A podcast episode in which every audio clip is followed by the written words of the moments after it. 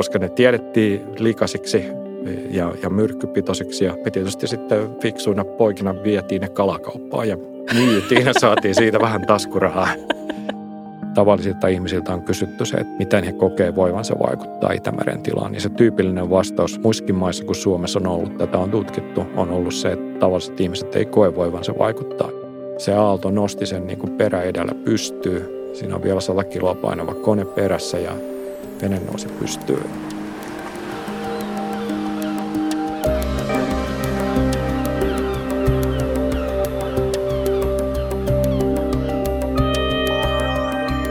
Sinä kuuntelet Jon Nurmisen säätiön Minun Itämereni podcastia ja minä olen säätiön asiamies Anna-Mari Arrakos-Kienkaat. Tässä podcastissa haluamme äänen ihmisille, joille Itämeri on ammatti, elämäntapa tai intohimo. Heitä yhdistää rakkaus Itämereen, mutta jokaisella heistä on ollut oma polkunsa. Minun Itämereni podcastissa he kertovat tärkeimmät Itämereen liittyvät tarinansa. Vieraanani on tänään Suomen ympäristökeskuksen erikoistutkija Seppo Knuuttila. Hän on seurannut Itämeren tilaa jo vuosikausia niin ammattinsa puitteissa kuin yksityiselämässäänkin. Pikkupojasta kasvoi intohimoinen Itämeren suojelija ja palkittu meren tutkija, joka osaa selittää meren ja ekosysteemin syy- ja seuraussuhteita niin, että maallikkokin pysyy kärryillä. Tervetuloa podcastiin, Seppo. Kiitos. Olit yhtenä tutkijana luomassa ja laskemassa sitä menestyksekästä Itämeri-laskuria – ja sen avullahan me kaikki voimme laskea oman Itämeren ravinnejalan jälkemme. Nyt minua kiinnostaa tietysti Seppo, että minkälainen on sinun ikioma ravinnejalanjälkesi? No, tämä saattaa kuulostaa itsekehulta, mutta jos mä oikein tarkasti lasken sen, niin mulla menee miinuksen puolelle. Eli mä poistan nettona merestä enemmän ravinteita kuin mä tuotan sinne. Se saattaa kuulostaa oudolta, mutta jutellaanko siitä lisää? Ja heti mun täytyy saada tietää, että miten semmoinen tapahtuu.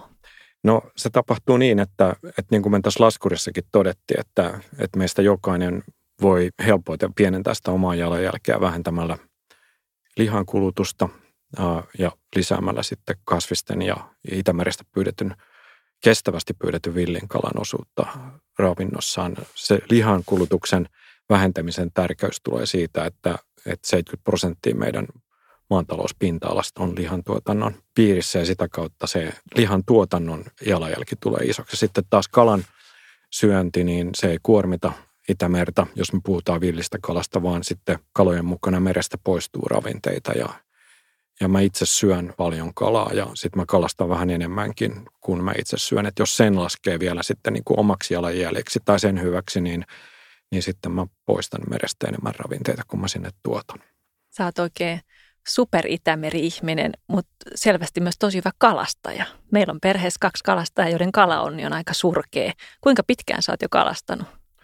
No sanotaan, että se viehätys siihen kalastamiseen on tullut pikkupoikana. Mä olen, olen jo niin kuin ihan pienestä lähtien niin kuin viettänyt kesiä mökillä Itämeren rannalla Haminassa. Tai silloin se oli vielä Vehkalahtea ja siellä sitten oppinut onkimaan ja olemaan vanhempien kanssa verkoilla ja katiskoilla ja, ja myös talvikalastuksen mä opin niin kuin pienenä poikana. Että et sehän on semmoinen taito, jota multa aina tullaan kysymään tuolla jäällä, kun mä pidän verkkoja Helsingissäkin silloin, kun jäätä on. Niin ihmiset aina ihmettelee sitä, että miten ihmeessä sen verkon saa sinne jääkannen alle. Mutta viime talvi oli myös oikein hyvä. Mä pari kuukautta ehdin pitää verkkoja. Voin sanoa, että viikoittain noin kymmenisen kiloa tuli kalaa, että se on, se on enemmän kuin itse jaksaa syödä. Mutta Seppo, milloin sä oot ollut nyt viimeksi merellä? No siis meren rannallahan mä olen enemmän tai vähemmän joka päivä.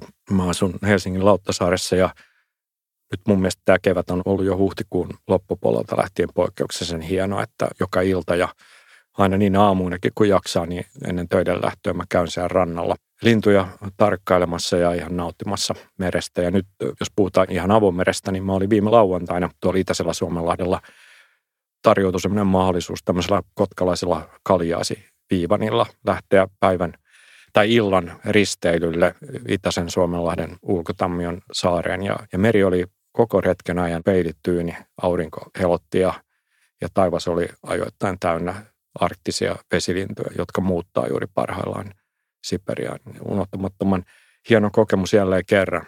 kysyn vielä tässä ennen kuin mennään tuohon lintupuoleen lisää, niin meillä on tässä podcastissa vieraana ihmisiä, joilla on henkilökohtaisesti Itämeri tärkeä. Niin mikä on sun tärkein tai ehkä muistorikkain Itämeri-muisto?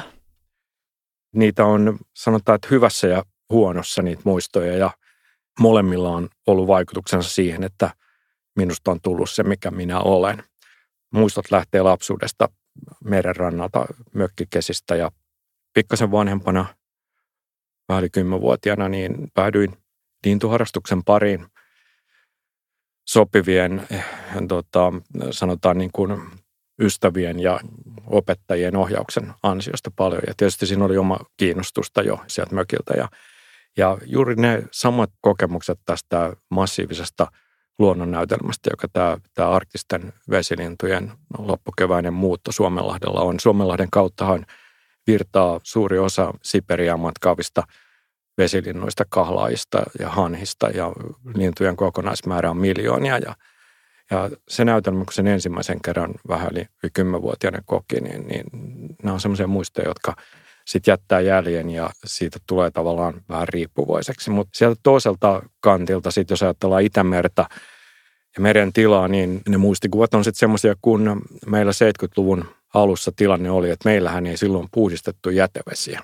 Mm. Tänä päivänä suomalaiset heristää sormea vuoroin venäläisille ja vuoroin puolalaisille, että – että laittakaa hommat kuntoon, mutta siitä ei ole tosiaan niin hirvittävän pitkä aika. 45-50 vuotta sitten suomalaiset huolettomasti päästi asutusjätevedet ja teollisuusjätevedet. Kaikki meni, meni mereen ja, ja vesistöihin. Ja, ää, meidän kesämökkiä vastapäätä Lahden toisella rannalla oli paperitehdas. Ah. Ja, ja tota, muistan hyvin niin kuin ne isot halkasijaltaan jopa semmoiset puolen metrin kuitupaakut, joita siellä seilas, koska tämä kaikki tuli sieltä puhdistamatta mereen ja tehtaan lähialueella oli semmoinen iso täyttynyt merenlahti tästä lietteestä. Joo. Tosin nämä oli lintuharrastajalle myös antoisia paikkoja, koska nämä, nämä keräs sitten myös erityisesti loppukesällä ja alkusyksyllä paljon muuttavia kahlaajalintuja. Että, että senkin takia ne tuli hyvin tutuksi mutta äh, sitten myöskin mä asuin melkein Kymiöön rannalla ja silloin oli jo tiedossa elohopeaongelma mm. Ja erityisesti haukien äh, korkeat elohopeapitoisuudet. Me käytiin pikkupoikina kavereiden kanssa siellä kalassa, mutta kotona äiti ei niitä kelpuuttanut Just. niitä haukia Joo. syötäväksi, koska ne tiedettiin likasiksi ja, ja myrkkypitoisiksi. Ja me tietysti sitten fiksuina poikina vietiin ne kalakauppaan ja myytiin ja saatiin siitä vähän taskurahaa. Siellä ei kysytty, että mistä ne hauet on peräisin. Mutta tämä oli tosiaan tilanne se, että Kymi, okay. Kymijoki oli viemäri. Mä muistan sen myös siinä niin kuin kodin lähellä oli semmoinen pienempi puro, joka virtasi Kymijokea. Muistan, ää, että se oli keväisin niin kuin isoja kuolleita haukia rannoilla. Ja silloin ei tietysti ymmärtänyt, että miksi ne on kuollut. Ja sitten myöhemmin opiskeltuaan tähän ammattiin, niin – ymmärsi siitä, että mihin ne hauet siellä kuoli. Et siinä oli sitten taas lähellä Pesula, josta emäksiset ää, pesuvedet ohjattiin Just. suoraan tähän puroon, joka laski jokeen. Ja tämä pesuvesien korkea pH on tietysti niin kuin liikaa vesiöille ja kaloille, ne kuolee siihen. Ja nämä on, monen mutkan kautta tulee se kytkös tavallaan tähän sitten kiinnostukseen vesi- ja meriympäristöön ja mitkä kaikki asiat niin kuin askarrutti – nuorta ihmistä siinä. Yksi semmoinen muistikuva nyt vielä liittyen tähän tällä hetkellä ajankohtaiseen meriroska-keskusteluun. Siitähän niin. puhutaan nyt ja kirjoitetaan paljon. Kyllä. Ja se on valtamerillä paljon isompi ongelma kuin Itämereltä. Et meillähän on kyllä jätehuolto hyvällä tolalla verrattuna siihen, mitä se oli aikoinaan. Mutta muistan sen hyvin, että kun mä olin ensimmäisen kerran vanhempien kanssa laivamatkalla Itämerellä Helsingistä Lyypekkiin, Pinhansa matkustajalaivalla hyvä, hyvä 70-luvun, 70-luvun alussa, ihan alkuvuosina. Mä olin 14 tai, tai 15-vuotias ehkä silloin ja mä harrastin silloin jo lintuja ja olin siellä laivan kannella. Matka oli toukokuussa ja sitten yhdessä vaiheessa huomasin, kun laivaväki tuli peräkannelle ja alkoi heittämään niin täysiä jätesäkkejä mereen laivan kannelta. Tämä on niin semmoinen, yksi semmoinen muistikuva, joka on niin siis edelleenkin niin elävänä mielessä, että sitä niin ei voi ymmärtää, että, että miksi nuo roskat heitetään mereen. Joo. Ää, se oli, se oli sen ajan käytäntö, Kyllä, siis joo. että merihän oli kaatopaikka meillä, että sinne mereen hukutettiin monenlaisia myrkkytynnyreitä vielä sitten paljon myöhemminkin ja, ja sinne on upotettu kaikenlaista. Joo. Ja tämä oli valitettavasti hyvin pitkälle se käytäntö silloin. Nyt kun mä kuuntelen Seppo näitä sun lapsuus- tai nuoruusvuosien Itämerimuistoja ja merenrantaelämän muistoja liittyen sekä veteen, veden laatuun, kaloihin, eliöstöön ja lintuihin, niin oliko nämä ne syyt, mitkä saisut ryhtymään nimenomaan tutkijaksi ja menemään ympäristöalalle töihin vai mikä sitten niin lopullinen sysäys? No kyllä se varmaan oli nimenomaan että enemmän vielä niin kuin lintuharrastuksen kautta tuleva huoli ympäristöstä tai ympäristön tilasta, koska silloin 70-luvun puolivälissä vielä sitten isona ympäristöongelmana oli se, että, että silloin käytössä olleiden DDT ja PCP yhdisteiden takia, niin erityisesti ravintoketjun huipulla olevat pedot, linnut ja hylkeet kärsi voimakkaasti siitä, että näitä myrkkyjä kertyi niihin ja ja merikotka oli yksi sellainen laji, joka oli meillä Itämerellä sukupuuton partaalla, että Suomessakin merikotkat sai enää 70-luvun puolivälin tienolla tai vähän ennen, vaan ihan muutaman poikasen lentoa, että se kanta oli, oli huvennut näiden myrkkyjen takia. Ja silloin samoihin aikoihin niin Suomessa – Mä oon sanonut aikaisemminkin, että sellainen henkilö kuin Teuvo Suominen kirjoitti 60-luvun lopulla sellaisen kirjan kuin Lintujemme katoava aateli, joka oli siis niin kuin voimakas hätähuuto niin kuin nimenomaan petolintujen puolesta. puolesta. Ja, ja tota, sen kun mä luin silloin niin kuin vähän yli kymmenvuotiaana, niin vaikutti tavattoman paljon niin kuin nuoreen ihmiseen. Ja sitä kautta niin kuin varsin nuorena mulle kyllä tuli selväksi, että, että jotain ympäristön – hyväksi ää, mä haluan tehdä ja, ja se tulee niin kuin vaikuttamaan myöskin siihen, että mitä mä ryhdyn isona tekemään. Että, että kyllä se oli mulle aika pitkälle jo varhain selvää, että johonkin biologian pariin mä hakeudun. Itse asiassa mielenkiintoista olisi kuulla Seppo, että mikä on nyt tässä juuri meren tutkimuksessa tai sitten meren suojelussa, eli sun alalla, niin nyt juuri se kaikista tärkein Itämereen liittyvä kysymys. No sanotaan, että jos puhutaan iso, isoista asioista, jotka vaikuttaa globaalisti kaikilla merillä, mukaan lukien Itämerellä, niin ilmastonmuutosta ei voi ohittaa. Joo. Et jos lämpeneminen etenee siihen tahtiin, kun on ennustettu ja nyt on jo nähty, että Itämeri on lämmennyt enemmänkin kuin muut meret, niin se tulee vaikuttaa ekosysteemiin monella tavalla, eikä me kaikkia niitä vaikutuksia pystytä ennakoimaan – lämpeneminen on aina maapallon historiassa niin yhdistetty siihen, kun merien happitilanne on heikentynyt. Ja nyt myös aika hiljattain on julkaistu tutkimusta siitä, että miten maailman merien happitilanne on kehittynyt. Ja se on, kehitys on ollut huolestuttava. Näiden hapettomien alueiden pinta-ala on laajentunut viime vuosikymmenenä selvästi. Eli tämä Itämeren kehitys ei ole siinä suhteessa poikkeus, Ainut, vaikka täällä on tietysti omat erikoispiirteensä, jotka siihen vaikuttaa. Mutta jos ilmasto lämpenee, niin tämä on yksi sellainen uhkakuva, joka sitten tulee vaikuttamaan myös sitten siihen, että miten Itämeren hyvä tila voidaan saavuttaa tai saavutetaanko sitä sitten enää ollenkaan, koska sitten meren sisäiset ravinnevarastot tulee entistä dominoivammiksi, eli, eli hapettomisolosuhteessa fosfori vapautuu pohjilta uudelleen veteen ja sitten on edelleen nimenomaan sinilevien käytettävissä. Tämä on yksi sellainen uhkakuva. Sitten merien happamoituminen on toinen sellainen asia, joka tulee vaikuttamaan monella lailla merien eliöstöön, että sen arvioidaan vaikuttavan kalan tuotantoon. Kalan poikasvaiheet on herkkiä alentuvalle pHlle ja nämä on semmoisia uhkakuvia, jotka tulee sitten vaikuttamaan esimerkiksi kalan saaliiseen ja siihen, kuinka paljon meret voi tuottaa meille ruokaa. Ja nämä on isoja kysymyksiä. Niin on. Ne on todella suuria kysymyksiä, koska sitten niin kuin sä sanoit tuossa alussa, niin vaikuttaa koko ekosysteemi, että koko se ravintoketju Kyllä. jääkarhuun saakka herää kysymys, mitä sitten. Ja se vaikuttaa sitten ihan, jos sanotaan, niin linnuista on nyt puhuttu paljon, mutta meillä on hyvä esimerkki siitä, että, että nyt kun mä olin tilaisuudessa lauantaina seuraamassa tätä vesilintujen muuttoa ja yksi näitä runsaimpia vesilintuja on Alli, joka on talvehtinut miljoona päisinä parvina Itämerellä ja suuri osa tästä kannasta pesi tosiaan Siperiassa. Ja nyt viime vuosikymmenien aikana allikanta Itämerellä on romahtanut jopa 75 prosenttia. Ja aikaisemmin nämä kärsi paljon Itämeressä öljyvahingoista ja laivojen tahallisista öljypäästöistä, mutta ne on pienentynyt voimakkaasti tehostuneen valvonnan seurauksena, mutta allikanta ei ole toipunut. Ja yhtenä syynä näiden lintujen vähenemisen arvioitu, että ilmastonmuutos – arktisella alueella jo vaikuttaa niiden pesimän menestykseen ja se näkyisi jo lintukannoissa. Eli, Eli tavallaan se mahtava elämys silloin nuorena poikana Joo. 70-luvun alussa, ää, niin nyt kun sitä katsoo tänä päivänä, niin pieni tai aika vakavakin semmoinen surumielinen sävy on, kun tietää, että, että niitä alleja on nyt vain neljännes siitä määrästä, mitä niitä oli 45 vuotta sitten, kun mä ensimmäisen kerran seurasin sitä muuttoa. Sellaisia asioita, jotka eniten itseään turhauttaa, on se, että, että kun meillä tavallaan on tiedossa ne toimet, joihin pitäisi ryhtyä, mutta niiden käyttöönotto etenee liian hitaasti muidenkin kuin minun mielestä. Että kyllä tutkijayhteisö on siinä suhteessa yksimielinen, että ne toimenpiteet, mitä tarvitaan, niin pitäisi tehdä nyt mahdollisimman nopeasti.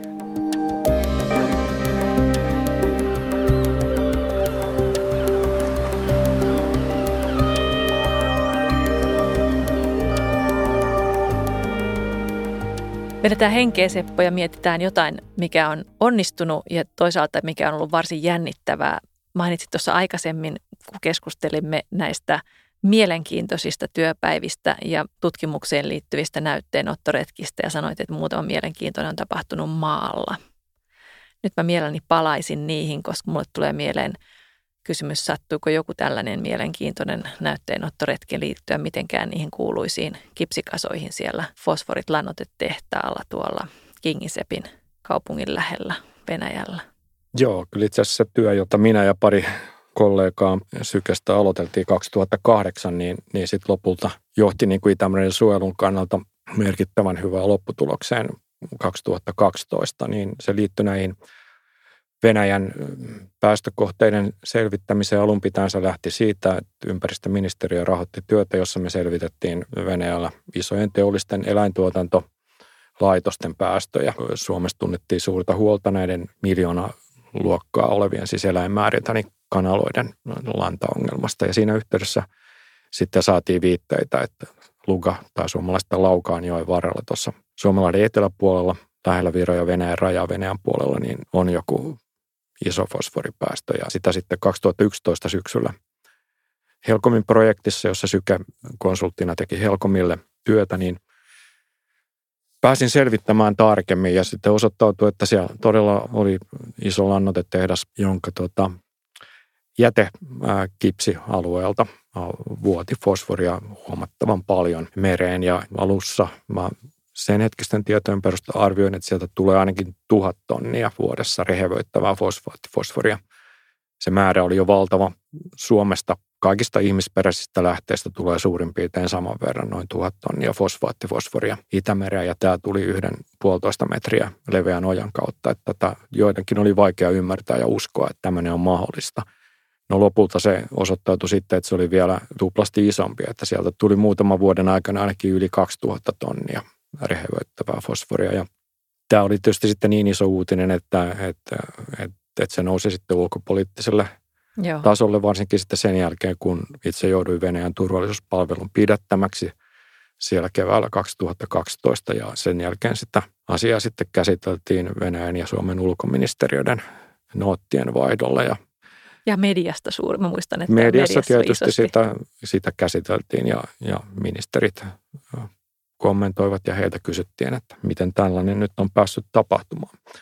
No, tämä kaiken kaikkiaan päättyi sitten hyvin, että venäläinen yhtiö lopulta myönti sitten, että heillä on ollut ongelmia alueella, mutta ne on ratkaistu ja todella siellä oli ratkaisu kehitetty ja, ja nämä fosforipitoiset jätevedet ohjattiin puhdistukseen ja päästö pieneni itse asiassa sitten jo vuoden 2012 aikana merkittävästi, eli yhteen sadasosaan siitä – noin 20 tonniin kahdesta tuhannesta tonnista. Ja muuta on kysytty, että miltä musta tuntuu se, että joutuu pidätetyksi ja istumaan sellissä yön. Että eihän se tietysti mukavalta tunnu, mutta mä oon sanonut, että mä olisin voinut istua vielä muutaman lisäyönkin, jos mä olisin tiennyt, että tämä päättyy niin hyvin tämä tarina, kun se päättyy. Eli, eli, eli saatiin Itämeren kannalta niin kuin loistava tulos aikaiseksi lyhyessä ajassa ja tehokkaasti ja – Tietysti erityisesti meillä Suomenlahden rannanlaisuudelle tämä on merkittävä, koska Suomenlahtihan tämä ensisijassa kuormitti.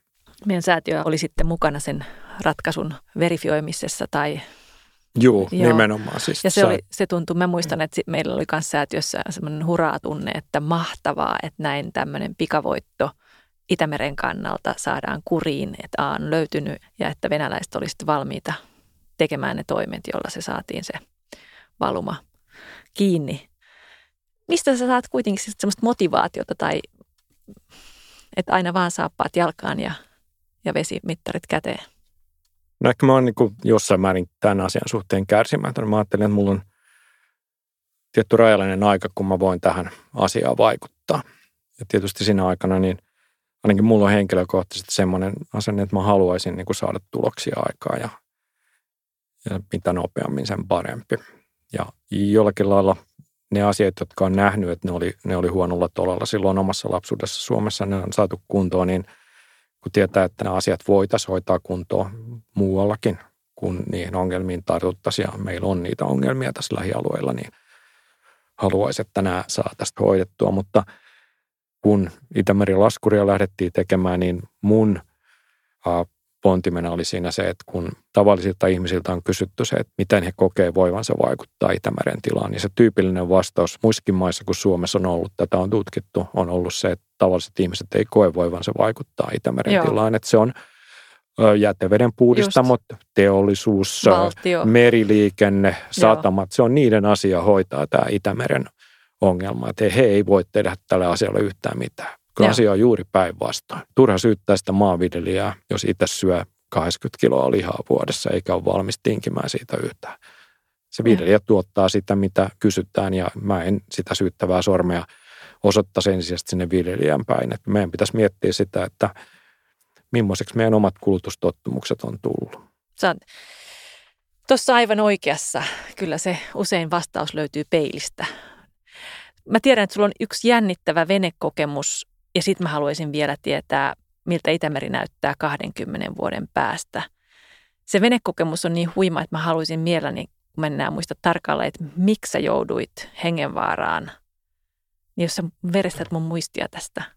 Niin, siis tämäkin liittyy tähän mun rakkauteen mereen ja, ja merilintuihin. Ja, ja silloin se oli vapunaattona 2010. Mä olin Helsingin edustalla linturetkellä ja ihan tuolla uloimmilla luodoilla ja olen liikkunut siellä paljon ja tunnen tilanteen ja vaarat ja tässäkin on kyse siitä, että näiden isojen matkustaja-alusten, jotka ajaa Helsingin ja Tallinnan väliä, niistä on tullut yhä nopeampia ja isompia.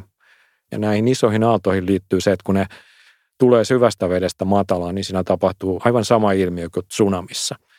Ah. Eli se energia, kun se tuota, törmää siihen matalaan veteen, niin, niin se suuntautuu ylöspäin ja silloin sen aallon korkeus nousee. Joo. Ja tässä kohtaan mä epäonnekkaasti siirsin sitä venettä joitakin kymmeniä metriä kauemmas luodosta, mutta juuri siihen kohtaan se pohjan profiili Oli muuttui ja se on yksi näitä asioita, jotka mä näen niin kuin loppuelämäni niin silmissä, niin se, että miten se vihreä vesiseinämä nousee siinä veneen takana pystyyn. Että mun veneeni vähän viisi metriä pitkä ja se aalto nosti sen niin kuin peräedellä pystyy. Siinä on vielä 100 kiloa painava kone perässä ja vene nousi pystyyn. Ja sitten mä tietysti lensin sieltä veneestä mereen ja vene kaatuu sitten kumolleen mun päälle.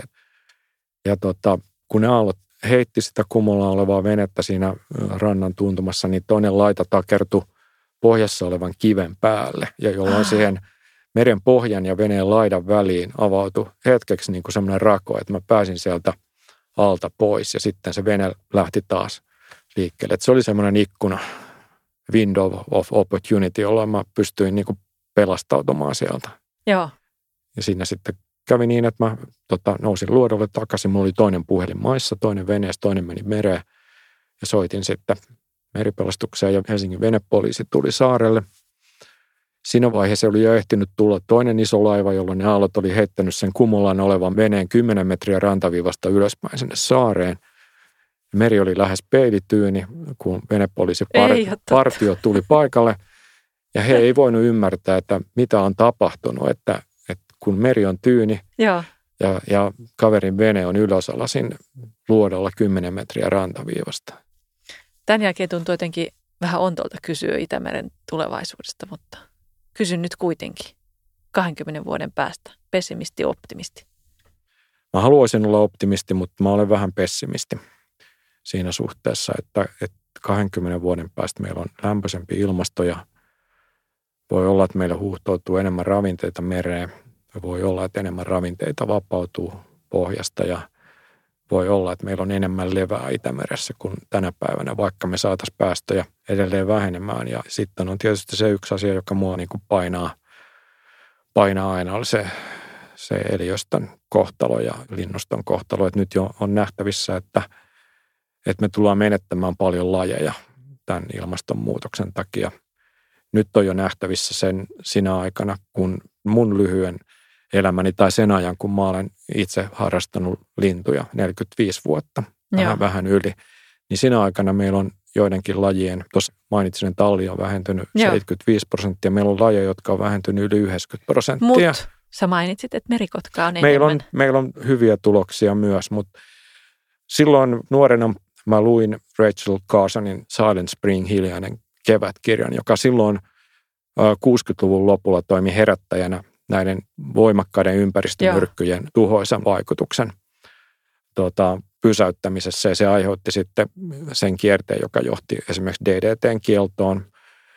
Mutta tänä keväänä ää, meillä on tilanne, että vielä isompaa joukkoa lintuja niin kuin uhkaa tämä äänetön kevät. Et tänä keväänä on niin ää, raportoitu, että Euroopassakin, Ranskassa peltolajisto, nyt hypätään sinne valuma-alueen puolelle, on vähentynyt dramaattisesti ja mä mainitsin tuossa, että Itämerellä vesilintujen, monien kahlailintujen kannat on vähentynyt dramaattisesti. Että vaikka me ollaan saatu tiettyjä voittoja, meillä on merikotka toipunut, me ollaan saatu jotakin uusia lajeja, merimetso ja valkoposkihanhi tänne, jotka herättää sitten paljon tunteita myös ihmisissä.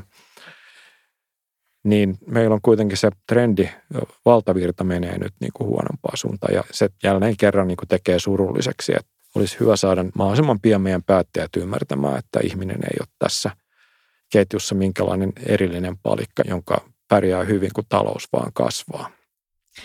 Tämä tarkoittaa nyt Seppo sitä, että meidänkin täytyy säätiössä vaan kiristää vauhtia. Mä oon sitä mieltä, että mä otan mieluummin se optimistisepon, joka näkee sen merikotkan ja ne hyvät ravinnevähennykset ja nämä ihan mahtavat tutkimuskentän tulokset ja uusien menetelmien tutkimukset ja käyttöönoton mahdollistamiseen.